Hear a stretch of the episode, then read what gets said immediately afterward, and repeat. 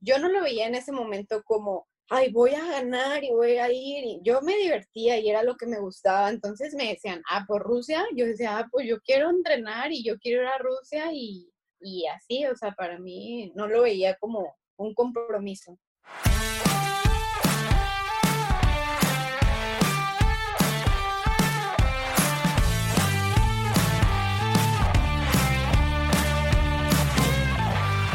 Hola a todos, ¿cómo están? Yo soy Ariel Contreras y estás escuchando Imbatibles, el podcast que busca motivarte mediante las historias y experiencias de aquellos que revolucionan el deporte y con esto lo adoptes como un estilo de vida. Hoy me tocó platicar con Dafne Navarro. Dafne es gimnasta de trampolín y ha obtenido medalla de plata en los Juegos Panamericanos de Toronto en el 2015 un bronce sincronizado en el Campeonato Mundial de San Petersburgo en el 2018 y un bronce en los Juegos Panamericanos en Lima 2019. Durante esta plática, Daphne nos cuenta cómo inició en la gimnasia de trampolín, por qué decidió hacer este deporte, cómo ha superado esos momentos de nervios a la hora de una competencia y los aprendizajes que le ha dejado cada una de ellas. Yo soy Ariel Contreras y esto es Imbatibles.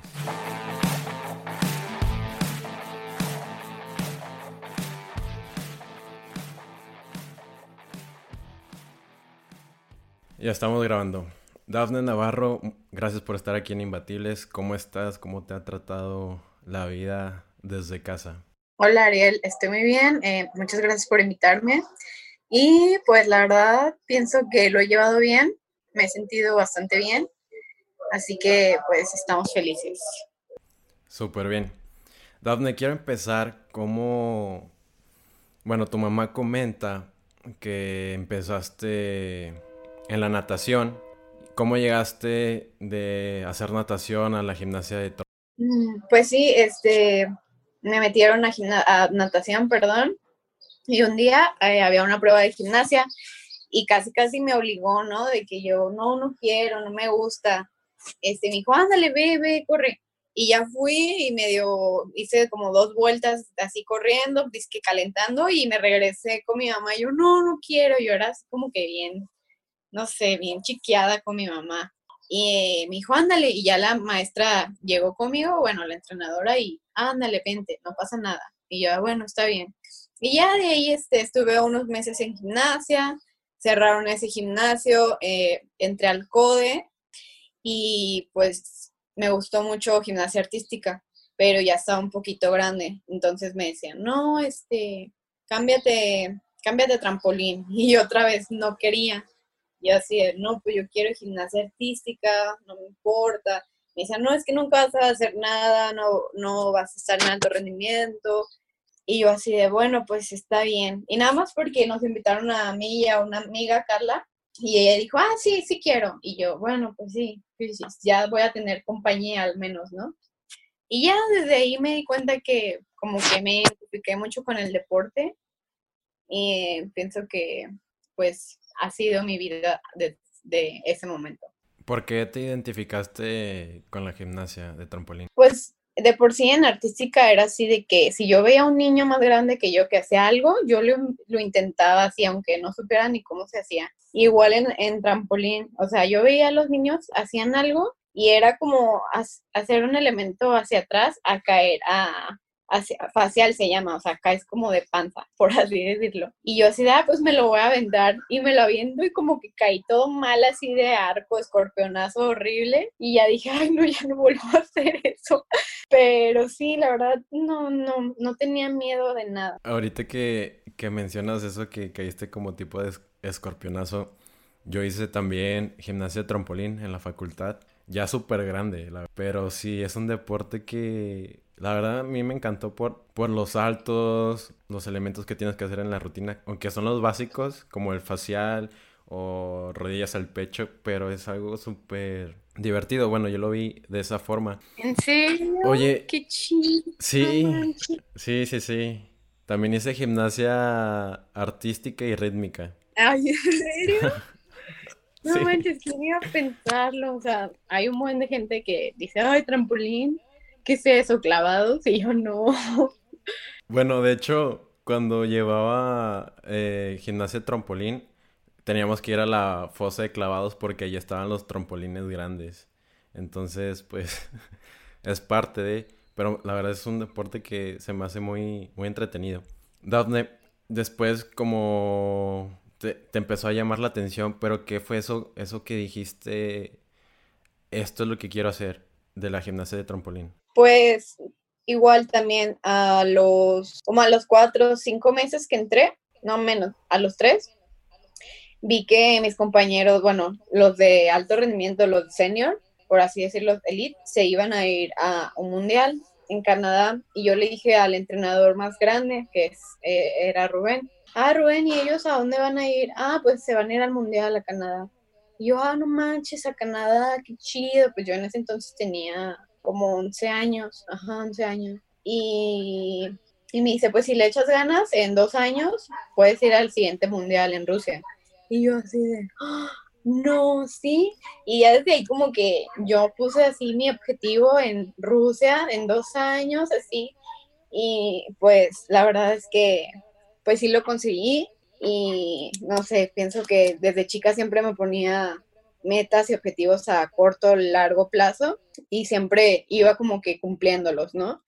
Entonces, pues eso me ayudó mucho. ¿Cómo le hace una niña para trazarse esos objetivos y conseguirlos? Porque pues de chiquito pues piensas más en divertirte, en incluso ver caricaturas o jugar con tus amigos, pero ¿cómo lo viste tú en tomar esa decisión? ¿Cómo cambió eso tu, un poco de tu infancia? Pues sí, o sea, como te digo, yo, yo era una niña muy inquieta y la gimnasia me ayudaba mucho, ¿no? Como que a no estar aburrida en mi casa, porque sí sentí como que el cambio de cuando estaba en este gimnasio en artística, lo cerraron, estuve como cuatro, cinco, seis meses sin hacer nada y era de que me ponía a hacer parada de manos en mi casa o me agarraba de las escaleras, ahí me colgaba y pues sí, era así de que mi mamá me veía y dice, ay, ya te voy a meter al código, ya te voy a meter al código. Pues ya es como son las mamás, que, ah, sí, ya, mañana, mañana.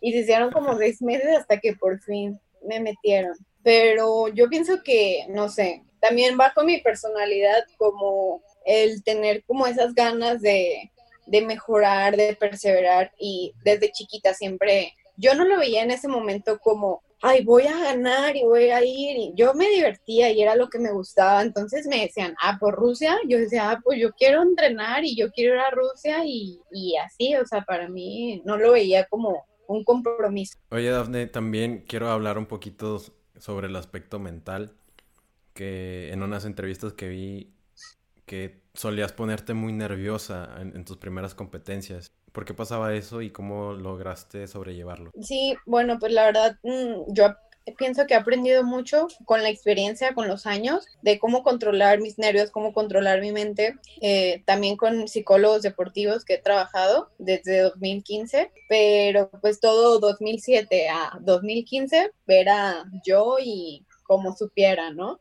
Y sí, la verdad me costaba mucho trabajo, era así de que totalmente entrenaba muy bien, me salía todo y a la hora de la competencia, no sé, me ponía así paralizada, este, súper nerviosa y eh, hacía mi rutina y a veces me salía bien, a veces me salía mal, a veces hasta tenía un leotardo de la suerte y si ese leotardo no me iba bien ese día, ya decía, no, es de la mala suerte, así, la verdad estaba, pues, no sé, como que no sabía muy bien cómo, cómo hacer para controlar esos nervios, pero pienso que también me ayudó mucho como que el competir, competir, competir, porque pues ya no solo es como que entrenar y de repente una vez al año te aventan una competencia, ¿no? Pienso que es muy importante eso, saber ir a competir, salir, este, tanto nacional como internacionalmente, que en mi deporte no es como muy común tener una competencia cada mes, al menos en México. Hablando de eso de las competencias internacionales, ¿cómo te fue en tu primera competencia internacional?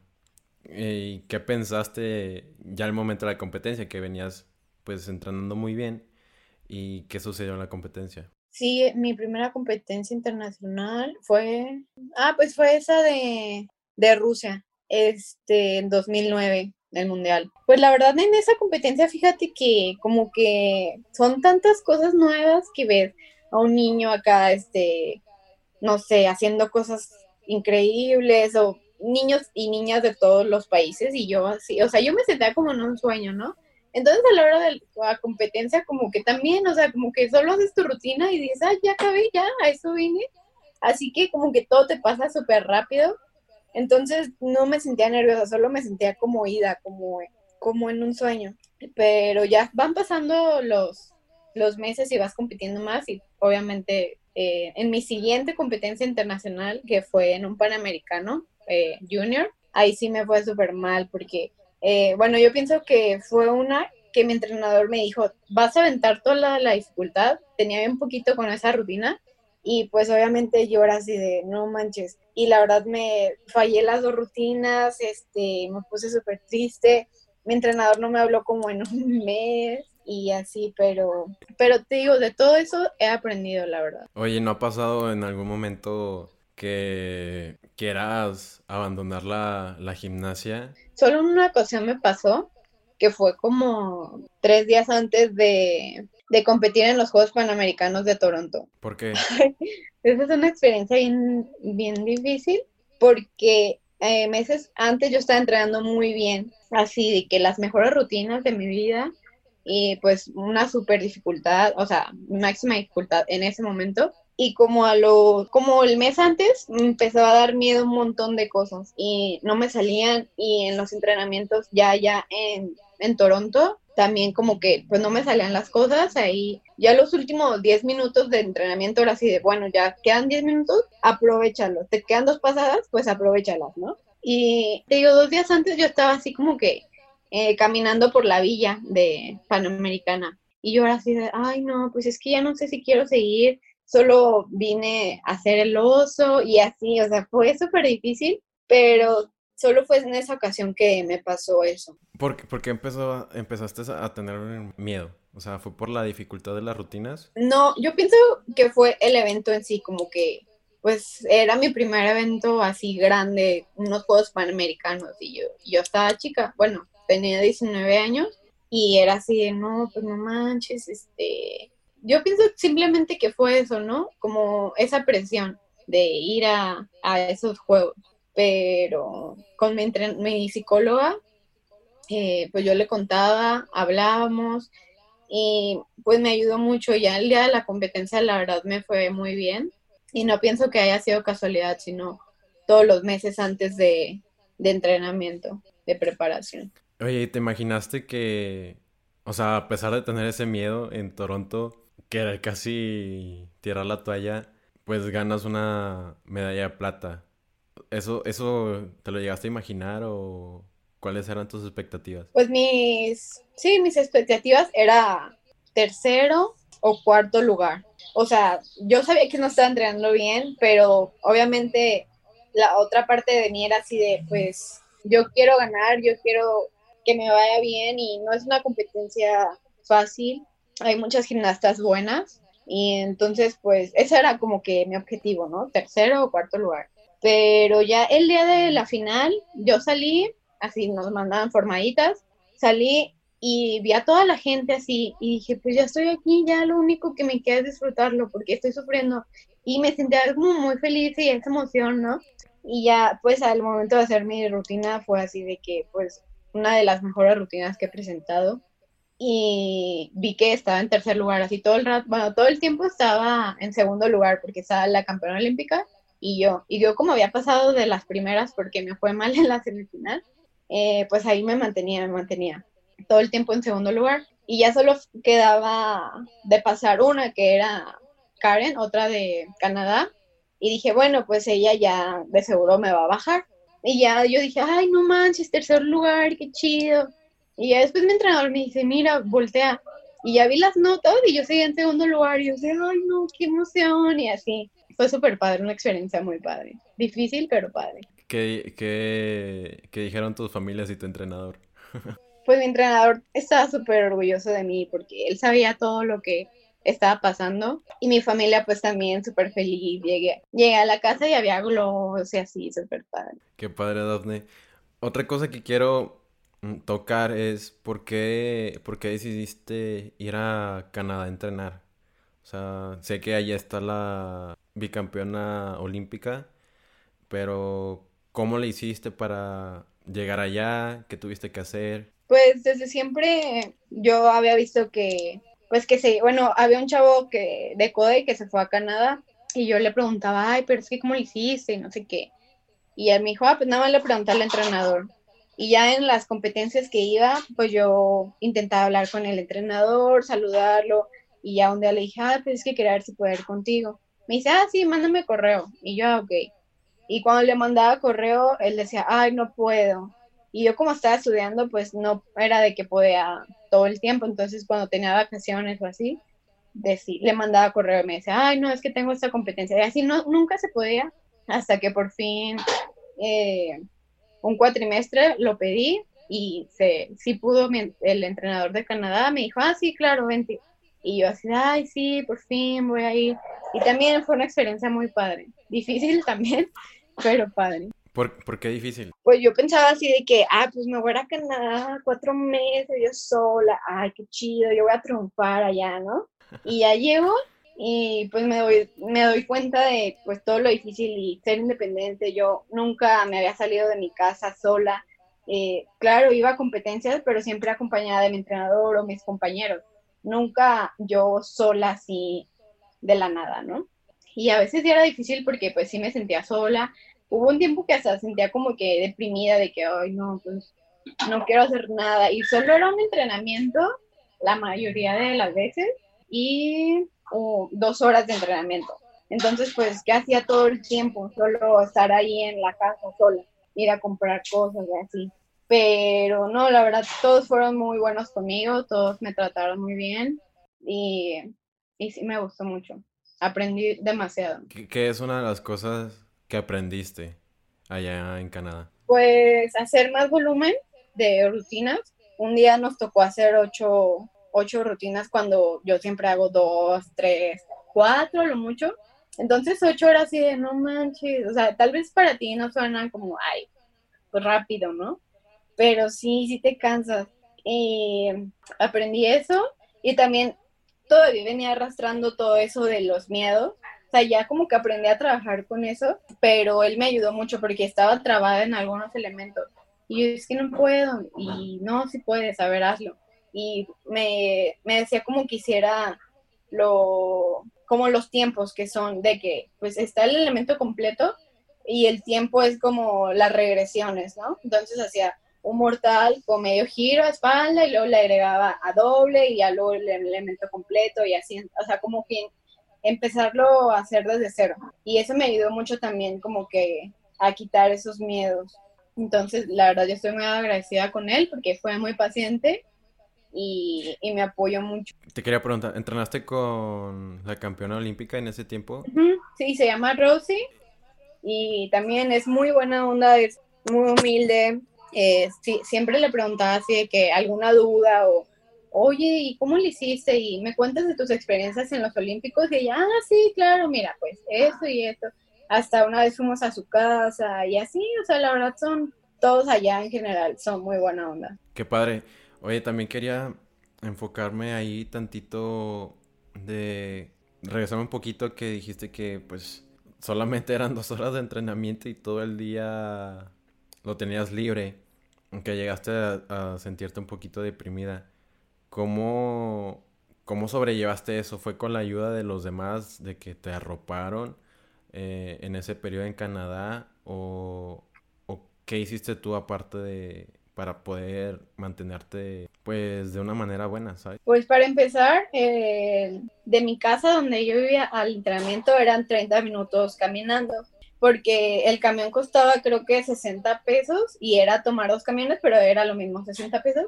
Y no sé, como que decía, ahí, creo que voy a hacer lo mismo en ir, esperar el camión, bajarme cuatro cuadras, esperar el otro y bajarme a dos cuadras, que caminar. Entonces, cuando yo caminaba, yo le hablaba a mis amigos y así ya platicábamos y así como que se me quitaba esa soledad, ese sentimiento. También pues hablaba mucho con mi familia y pues intentaba como que, de hecho me llevé mi ukulele y ahí a veces practicaba, entonces intentaba como que mantenerme activa aparte de solo pensar en, en el entrenamiento, hacer otras cosas, leer, a veces me ponía a ver series y así, pero a veces sí era difícil porque tienen unos horarios súper raros de que el entrenamiento iniciaba a las ocho y media de la noche y se acababa a las diez y media. Entonces, pues era todo el día así, así, esperar hasta ya ir a entrenar. Qué raro, qué curioso. De hecho, o sea, la experiencia que conozco de Canadá es que, pues muchos de los lugares los cierran a las 4 de la tarde, o sea, ya no hay nadie en, la, en las casas. No, sí, la O sea, en la calle. La verdad está súper raro porque pues no sé, o sea, de que había, hay veces que terminábamos a las 11 de la noche y me quedaba, bueno, hubo una vez que me quedé a ayudarle a Dave, que se llama el entrenador, eh, a quitar unos resortes y a poner una malla y no sé qué, y salimos de ahí como a las 12, y ese día, pues, obviamente no me dejó irme sola, me dijo, ah, pues te llevo a tu casa, y yo, ah, gracias, y así, o sea, de que veías el reloj y 12 de la, noche y yo, no manches. Súper raro, pero sí, así, así es el horario allá. Dafne, ahora quiero pasarme a, al Mundial en San Petersburgo, que ganaron medalla de bronce. Ahí antes estuve platicando con, con Melissa y me comentó que como que no se esperaban que llegara esa medalla. Quiero saber si tú pensabas lo mismo o cómo viviste esos días eh, en Rusia. Mm, pues sí, como, te, como dice Melissa, no, no, no, no era algo que decíamos, ah, pues meses atrás vamos a ir por esa medalla, ¿no? Claro que no. Eh, pero sí, eh, las competencias pasadas era así de que hacíamos como una listita de a ver cuáles parejas eran difíciles o estaban más fuertes. Entonces ya decíamos, ah, pues si podemos pasar a finales, este, sí se puede, venga.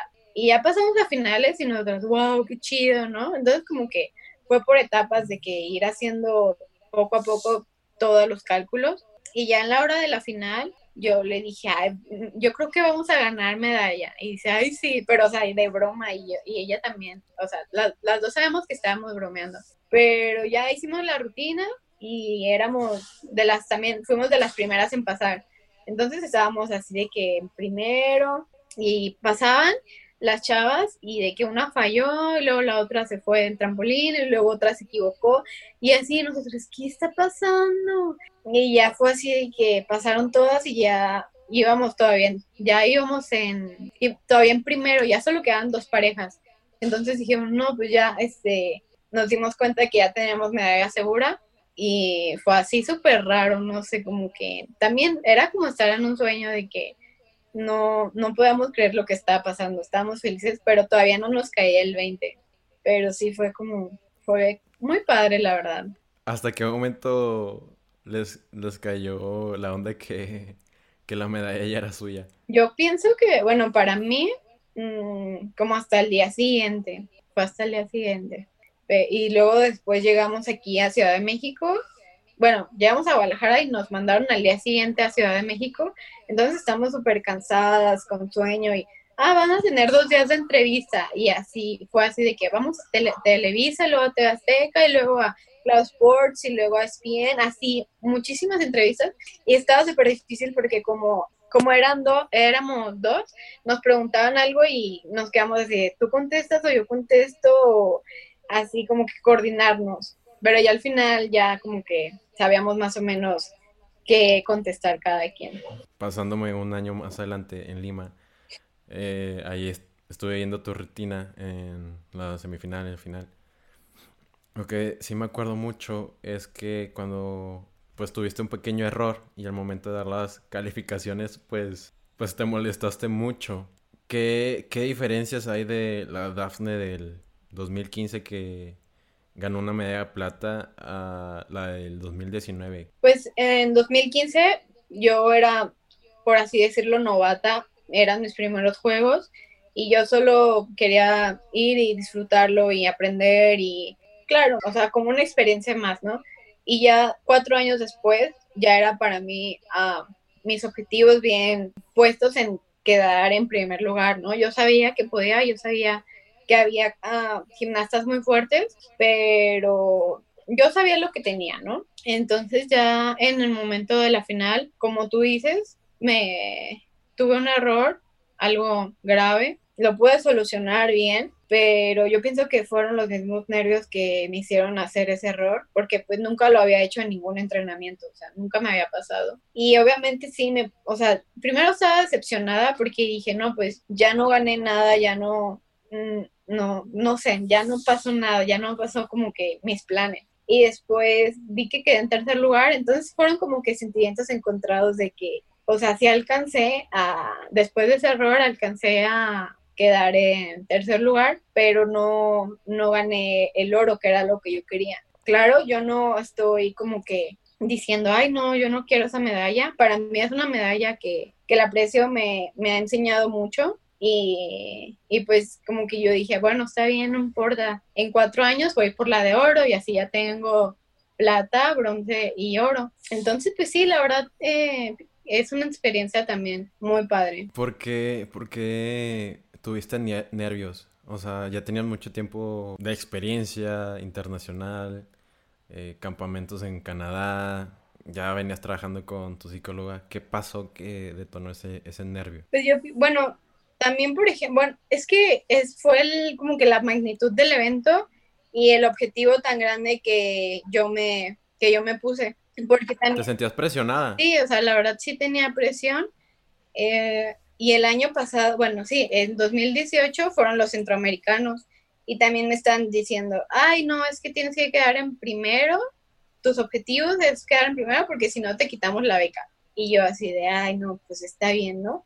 Y a veces eso sí me presionaba un chorro, pero después dije, pues yo, yo lo hago porque me gusta y yo quiero ponerme ese objetivo de primer lugar porque sé que puedo y es para mí, no es para nadie más y no es porque si no lo hago me quitan la beca. Pero, pero sí, igual, o sea, yo pienso que los nervios nunca se van, los nervios siempre van a estar, van a depender de, de la magnitud del evento, de si es una, una, Copa del Mundo, si es un nacional, si es un estatal, pero siempre van a estar ahí los nervios, solo es como que los puedas controlar y sepas respirar y meditar y ver tu rutina. Sí, yo también creo que los nervios siempre están. De hecho, igual con las entrevistas antes de empezar, estoy como que muy ansioso. No, pues sí, me imagino. Eh, estaba viendo una plática que hiciste y mencionaste que pues en Toronto te tocó llorar de felicidad y pues en Lima te tocó llorar como de tristeza, decepción. ¿Cómo fueron los días posteriores de, de haber ganado ese bronce? ¿Cómo lo viviste? Eh, pues la verdad, ya estaba feliz, estaba, o sea, sí, estaba feliz porque tuve la oportunidad de ganar una medalla, de no irme con las manos vacías. Y pues la verdad las medallas estaban súper bonitas, entonces ya después no me importó como de qué color, sino que pude ir representar a México y traerme una medalla. Así que, como te digo, estoy agradecida y, y feliz de poder hacer lo que me gusta, representar a mi país y competir, que es lo que más me gusta. Esa medalla te, abrió los ojos para decir que hay que entrenar más. Sí, la verdad sí. O sea, yo sé que hay competencias buenas, hay competencias malas. No siempre van a salir las cosas como tú quieres, no siempre vas a hacer la mejor rutina de tu vida, pero sí, obviamente sí me di cuenta que tal vez tuve que haber entrenado más y, y claro, pues yo no sé, yo pienso que, que fue una medalla que me enseñó muchas cosas, así que sigo feliz y entrenando para mejorar. ¿Qué, ¿Qué, otras cosas te enseñó esa medalla? Pues como creo que te había comentado de que, ay, pues al principio no la quería, no que no la, es que creo que se escucha feo como que decir, ay, pues no la quería, ay, bien grosera, ¿no? Pero yo no esperaba ese resultado. Entonces, no sé, le, le tengo cariño por eso, o sea, porque al principio fue como, ay, pues es que esos sentimientos encontrados de no no quería quedar en tercero, pero apenas todavía alcancé esa medalla. O sea, yo pensaba ya que en cuarto, quinto lugar. Dafne, ya pasando a la otra parte del podcast, para que son las preguntas finales, estas son las preguntas. ¿Qué te distingue como atleta? Mm, pues yo pienso que la perseverancia, el respeto y el disfrute a la hora de competir y entrenar. ¿Hay algún libro, documental o película que haya cambiado tu manera de ver las cosas? Tal vez podría ser la de Reyes de las Olas. que es mi película favorita, no sé si la has visto. Sí, sí. Pero sí, esa, me, esa película me hizo darme cuenta muchas veces que ya ves que el pingüinito como que dice, ay, ¿cuántos puntos me dan por esto? Y quiero ganar, no sé qué. Y el otro pingüino le dice, ay, este, pues es que no es de ganar, solo es de disfrutar y así. Entonces pienso que sí, esa película me gusta muy y siempre que me siento mal o algo, la veo. ¿Qué, ¿Qué atleta te inspira y por qué? ¿Qué atleta me inspira? Pues siempre lo he dicho, bueno, no siempre lo he dicho, pero ya tengo tiempo pensando eso. Y es Rosie, que es la campeona olímpica, por todo lo que me ha enseñado, por toda su humildad y porque yo al principio decía, ay, pues es súper buena y ella nada le da miedo y pues, ella todo lo hace súper bien pero ya en los entrenamientos acá en, en, Toronto, yo a veces veía que no le iba bien, o sea, no era así de que todos los días, ¿no? O sea, de que había un día malo y que ella lloraba y que decía, pues es que no puedo, y al día siguiente llegaba y con las mismas ganas de mejorar y aprender. Entonces, de eso yo le he aprendido mucho, como esa perseverancia. ¿Cuál es el mejor consejo que te han dado? Pues yo pienso que mi entrenador, Raúl López, me ha dado muchos consejos y uno de ellos es que confíe en mí, a pesar de todo, de todo lo malo, a pesar de que no sea un buen día, es siempre confiar en mí y en lo que mi cuerpo me hizo. Ya las últimas dos, Daphne, ¿cuál es el mayor aprendizaje que te ha dado el deporte? Mm, ay, no, pues muchos. La verdad, eh, eso que te digo, la resiliencia, también perseverancia y me ha dado muchos amigos y muchas amistades este, que no cambiará por nada. Si, si tú fueras la host de este podcast, ¿qué te preguntarías a ti misma? Tal vez que cuál fue la diferencia de entrenar en Canadá y, y aquí en Guadalajara. ¿Y cuál es la respuesta? El salir de mi zona de confort y el como que yo aquí en Guadalajara ya era la más grande, entonces era como de que no tenía nadie quien me jalara. Y estando allá había gente más grande, había gente que hacía más cosas que yo. Entonces yo veía y decía, ay, pues yo quiero, yo quiero hacer eso, yo quiero mejorar como ella. Entonces, aquí en Guadalajara lo que me gusta es que hay niños más chicos y yo los puedo jalar. Y la verdad me gusta como que darles esa herramienta o darles consejos o facilitarles el camino de que, ah, pues mira, puedes hacer esto o puedes eh, mejorar en esto. Entonces, eso me gusta mucho, como que el poder ayudar a los niños, ser una inspiración, pero también ahí en Canadá eh, podría ser esa otra parte. O sea, es como que totalmente diferente, ¿no? Pero las dos, las dos me gustan. Sí, son dos roles en el que uno, a ti te toca ser el ejemplo y, y en el otro lado te toca aprender y sacarles todo el provecho cuando estás allá.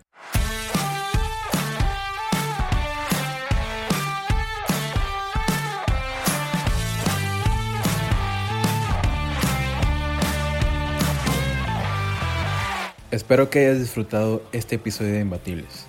Estamos disponibles en Spotify, Apple Podcast, YouTube y en las principales plataformas para escuchar podcasts. Si te gustan nuestros episodios, agradeceríamos que nos dieras una calificación de 5 estrellas, dejes una reseña y sobre todo que les cuentes a tus amigos cómo suscribirse. Antes de irme, quiero decirte que este es el último episodio de la primera parte de esta segunda temporada de Imbatibles. No te preocupes, aún nos vamos a ver el próximo lunes con el último episodio del ABC de Imbatibles y estaremos regresando con normalidad para el miércoles 19 de agosto para esta recta final de esta segunda temporada. Yo soy Eric Contreras y nos vemos el próximo lunes con un episodio del ABC de Imbatibles.